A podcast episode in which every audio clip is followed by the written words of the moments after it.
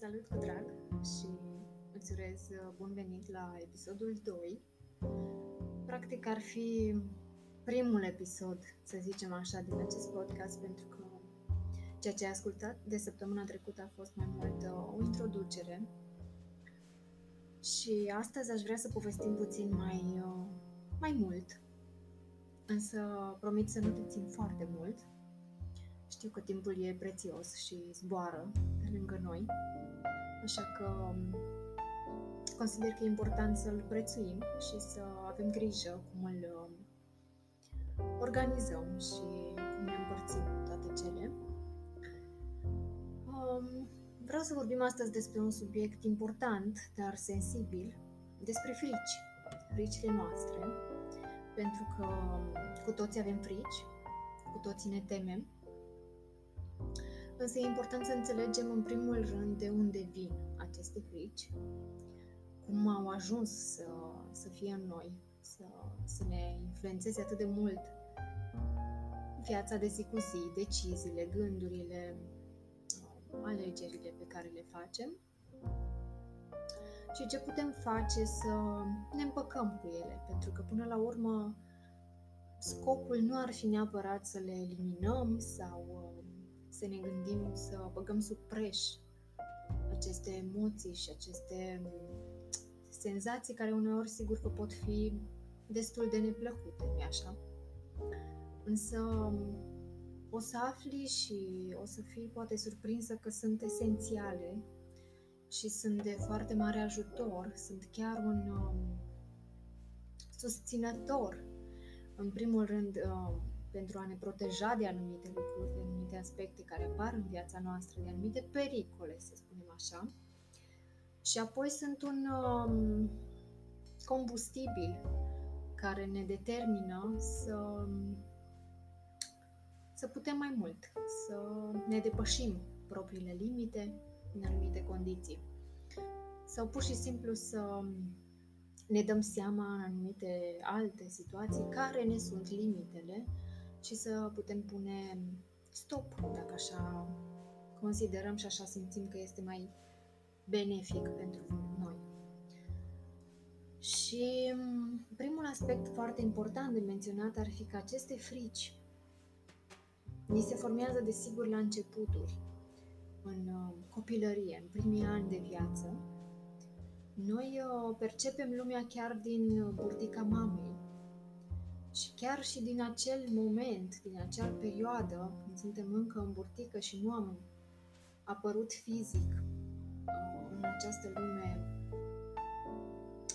independenți cumva, suntem încă foarte legați de mama. Chiar de atunci începem să simțim și să percepem lumea prin intermediul a ceea ce simte mama.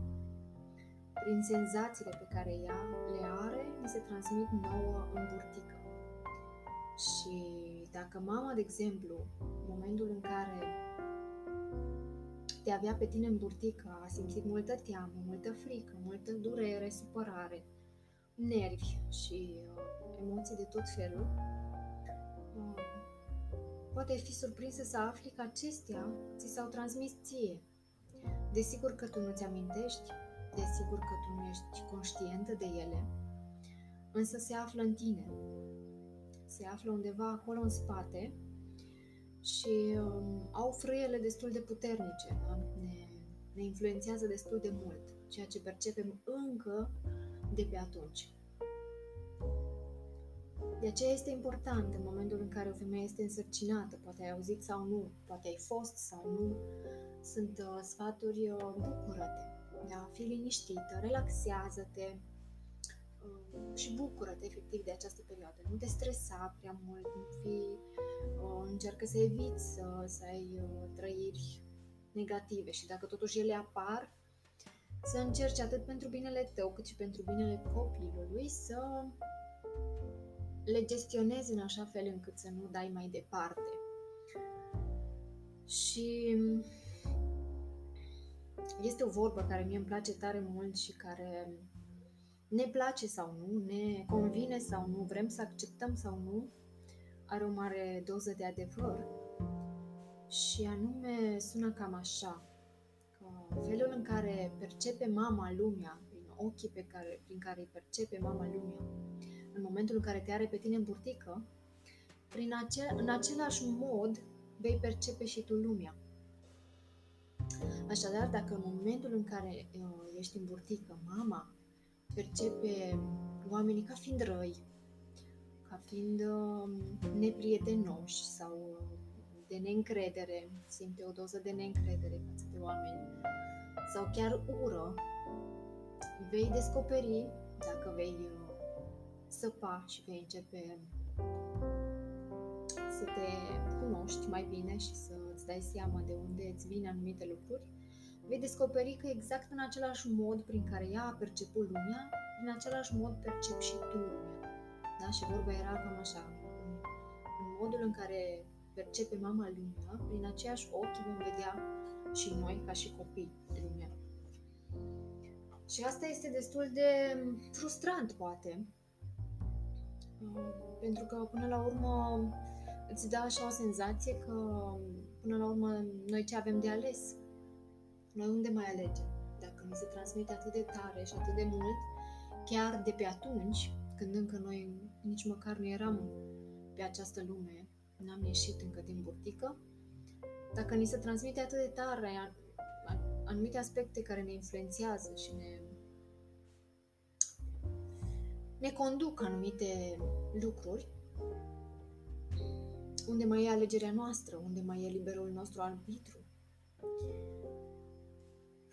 Pentru că chiar de curând am auzit pe cineva explicând de un anumit studiu care s-a făcut, prin care a vrut să se descopere și să se explice cumva cum ne putem susține noi fericirea, da? Cum putem avea o fericire sustenabilă și pe baza a ce putem avea o fericire sustenabilă. Și acest studiu a reieșit cu niște rezultate, o parte bună, o parte nu foarte, care nu ne încântă foarte mult. Și anume că fericirea noastră sustenabilă se pare că, pe baza acestui studiu, depinde în 50% de genetică. Și anume, ceea ce primești de la mama, ceea ce primești de la tata, felul în care tu îți poți și ești capabilă să-ți susții fericirea, dar nu vorbim de fericire de moment, ci de o fericire sustenabilă, depinde 50% de ceea ce ai primit în genetică. Asta e partea nu foarte îmbucurătoare. Însă apoi vine partea a doua, care aici cel puțin am fost surprinsă, însă eu mi-am luat cumva lecția acum câțiva ani pe această lecție, și anume că majoritatea dintre oameni consideră că această fericire sustenabilă depinde de lucruri, de circumstanțe, da? Ce casă ai, unde locuiești, câți bani ai, ce job ai și așa mai departe, ce mașină ai, toate detaliile astea materiale.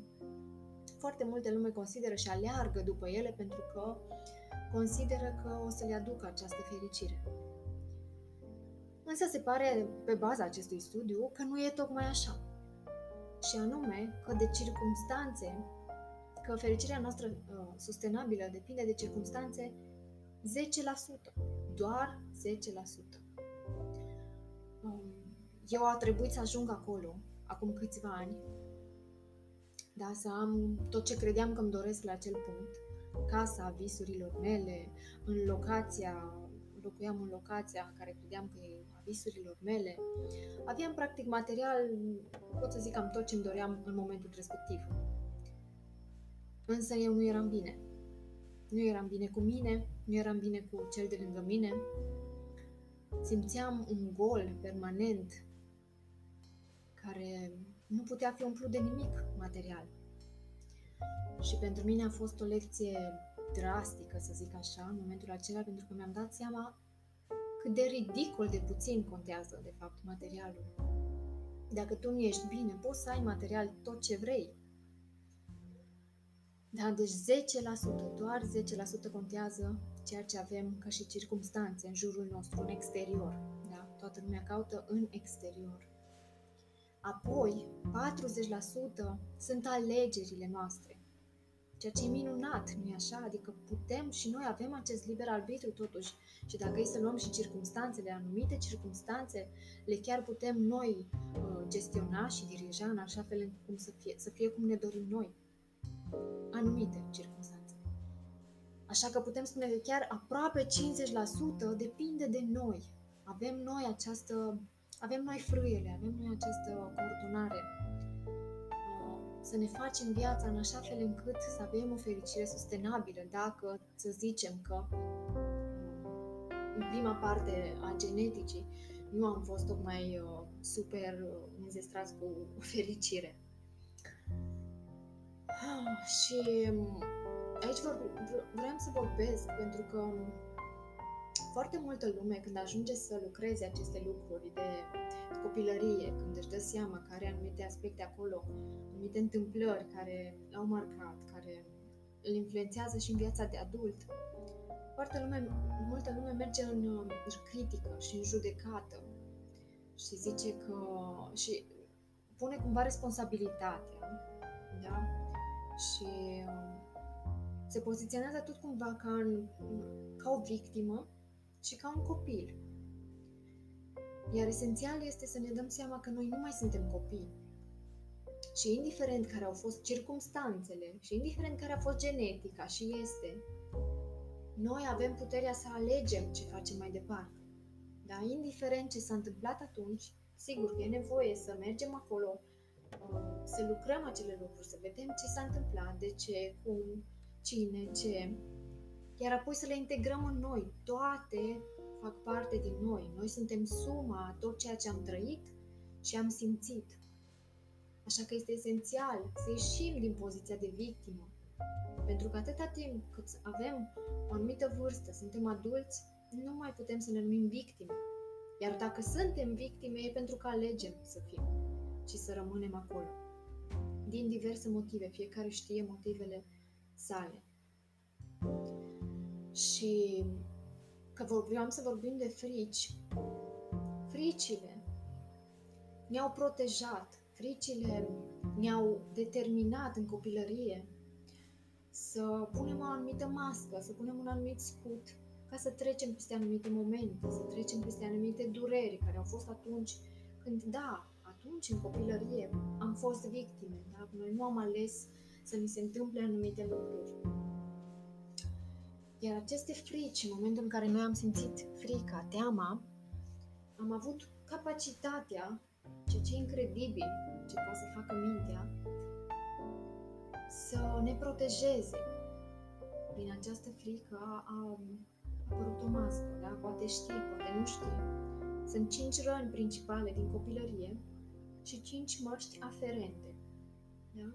Pentru fiecare rană din copilărie, în subconștientul nostru a lucrat în așa fel încât s-a creat o mască pentru a ne proteja. Și e minunat, în momentul respectiv, în copilărie, ne-a protejat. A fost de mare ajutor.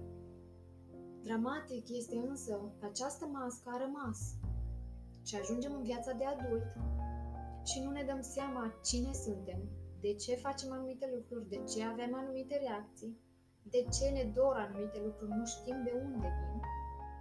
Și până nu începem un proces și nu săpăm acolo să vedem ce s-a întâmplat și ce avem format ca și scut, ca și sistem de apărare, rămânem destul de blocați în poziția de victimă sau chiar de agresor. Pentru că o persoană care a fost victimă poate destul de ușor, dacă nu e conștientă de ceea ce îi se întâmplă, să devină agresor. Eu am fost și acolo. Am fost și în poziția de victimă, am fost și în poziția de agresor și am fost și în poziția de salvator. Sunt aceste 3 etape. Tu în care crezi că te afli? Ești conștientă de fricile tale? Știi de unde îți vin? Aș fi tare curioasă, după ce asculți acest podcast, să-mi scrii un mesaj sau ce consideri tu, ce simți și să ne împărtășești câte ceva despre ceea ce simți legat de asta. Pentru că Apropo de frici, vreau să-ți povestesc de weekendul trecut. Pentru mine a fost foarte interesant și foarte plin de provocări. Cumva a fost o terapie în deplasare, pentru că mie îmi place să mă gândesc că toți avem nevoie de un anumit fel de terapie, fiecare cu ce consideră că rezonează. Și am fost surprinsă să-mi dau seama că viața îți dă oricum terapie dacă ești deschis să o vezi și dacă ești conștient de ea. Sâmbătă, de exemplu, mi-am dorit tare mult să merg să văd lavanda, pentru că nu am mai fost până acum atât de aproape, să fiu efectiv între lavandă. Și mi-am dorit tare mult să merg să o văd, să o simt, să văd și eu cum este acolo. Și am ajuns. A fost minunat, a fost vreme bună. Am ajuns acolo, o priveliște superbă. Și a apărut blocajul, da? Pentru că frica creează blocajul. A apărut blocajul. Nu am putut să mă gândesc, sau poate că nu am acordat atenție acestor detalii, că, deși este destul de logic, că în lavandă sunt milioane de albine. Și ca să-ți dai seama de ce povestesc de asta, acum ceva timp am fost să culeg flori de soc, pentru că îmi place tare mult să culeg salcâm, soc, tei, ca să am pentru ceai. Și am trecut pe lângă, tot așa erau stupi cu albine, și oricum aveam din copilărie o teamă destul de acută de albine. În momentul în care am trecut pe lângă acești stupi și am să merg către soc, o albine s-a pus pe mine, pe tâmplă, și desigur că frica creează reacții nu tocmai ok. M-am panicat, am început să strig și desigur că albina la rândul ei probabil s-a panicat și m-a înțepat de tâmplă una. Am mai mers 2 pași și a mai venit una și m-a înțepat de șold. A fost o teroare pentru mine acel moment, care oricum aveam frică înainte și cu acele înțepături două, așa, una după alta și în toată adrenalina ce s-a format în momentul respectiv, mi s-a creat ca un fel de închistare, așa. M-am simțit după acea zi, oricând vedeam o albină, chiar dacă era mai la depărtare, deja simțeam că mă încordez, mă stresez. Și ziceam că am ajuns la lavandă și observ aceste milioane de albine, milioane, deasupra și printre lavandă. Și bineînțeles că am vrut să fac poze în lavandă, pentru că e superb și așa mai departe. Deci, în momentul acela am avut de ales, da? Puteam să-i las frica să mă conducă, să mă facă să rămân închisă, să mă facă să rămân panicată și să plec acasă, fără poze, fără lavandă, fără nimic, sau să-mi găsesc puterea, resursa interioară și personală să trec peste și să încerc să o iau din altă perspectivă, nu din perspectiva fricii. Da? Și m-am uitat în jur și am văzut câtă lume este și nimeni nu are nicio treabă. Da? Deși nu foarte mult contează acest aspect. În momentul în care ți-e frică, ți-e frică, nu contează altceva. Dar am stat și m-am focusat, am început să respir profund, să mă uit, să le studiez, să ne analizez. Sigur că a durat un proces, a fost un proces, a durat puțin, câteva minute, am avut nevoie de câteva minute să-mi reglez toate cele. Iar apoi am reușit. Sigur că nu cu degajare absolută, probabil că următoarea dată când voi avea experiențe de genul, voi reuși să fiu și mai degajată. N-a fost degajare absolută, dar a fost suficient încât să intru printre lavandă, să fac suficiente poze, pentru că îmi place să fac suficiente poze și să fie o zi frumoasă, da? Să depășesc această frică, care nu credeam că atât de curând o să reușesc să am o experiență de genul acesta și să o depășesc. Deci frica îți dă cumva de ales, rămâi acolo sau treci peste, depinde cât de important e pentru tine ceea ce se ascunde în spatele fricii și cât de mult faci conștient tot procesul acesta pe care eu ți l-am povestit. Așa că, da, a fost o sâmbătă minunată, am multe amintiri, poze și lavandă. Și duminică am fost tot așa să fac o baie. Eu nu știu să înot, mi-e teamă să înot, mi-e teamă de apă, mi-e teamă să intru cu capul sub apă. Și am fost undeva unde era apă sărată și n-am mai fost de ceva vreme. Probabil că anul trecut am fost la un moment dat, însă a trecut suficient de mult timp pentru mine, încât acum să simt din nou așa o anxietate și o, cum îți spuneam, un stres. Să intru în apă și să mă las cumva dusă de apă, deși știam rațional că te ține, fiind apă sărată, toată lumea merge, toată lumea știe să înoate și așa mai departe. Însă din nou a apărut frica. Din nou am avut de ales. Și ca să nu mai lungesc cu poveștile despre weekendul meu, pentru că cu siguranță și tu ai poveștile tale, ceea ce am vrut să-ți subliniez și să-ți spun foarte, foarte important e că în fiecare zi avem de ales. În fiecare zi, oricât de mic și de neînsemnat ar părea, un anumit eveniment, o anumită stare, un anumit gând, în fiecare zi avem de ales ce să facem cu acel gând. Să-l integrăm în noi sau să-l lăsăm să zboare, pur și simplu să-l observăm și să-i dăm drumul. O anumită situație, să ne implicăm, să o lăsăm să ne macine sau să o luăm ca atare, s-a întâmplat pur și simplu. Și acum să văd ce fac. Calmitate și cu fermitate, sigur, însă cu calmitate, să nu o lăsăm să ne aducă la stadiul în care nu mai suntem noi, pentru că asta este cumva trist. Foarte multă lume, când vede pe cineva nervos sau care se poartă urât sau care reacționează exagerat, cu furie sau cu tot felul de comportamente nepotrivite, foarte multă lume etichetează și spune, ăsta e un om rău, dar nu e așa, pentru că acela e un om rănit, din rană ai acele reacții, din durere ai acele reacții. Pentru că ar fi cineva, nu este niciun om rău. Orice om care are o reacție care ți se pare nepotrivită sau rea sau cu ură, e de fapt un om care a fost rănit și nu a trecut peste, a rămas în rană. Toți am fost răniți, toți o să fim răniți în continuare. În primul rând de așteptările noastre. În momentul în care ai așteptări, este evident că o să fii și dezamăgit. Pentru că nimeni nu e făcut și nu a venit pe această lume să ne îndeplinească nouă așteptările. Și atunci rana o să fie. E important tu ce o să faci cu ea. O să o lași să te afecteze până în momentul în care să fii un om care să fie etichetat ca un om rău?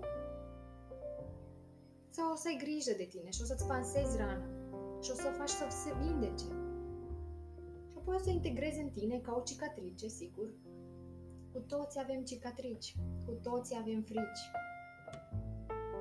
Te îndemn să ai grijă de ele, să le observi și să le tratezi cu atenție, pentru că asta își doresc. Orice teamă vrea să-ți sublinieze ceva, vrea să-ți tragă un semnal de alarmă. Încearcă să nu-l ignori. Te îmbrățișez. Ne auzim săptămâna viitoare.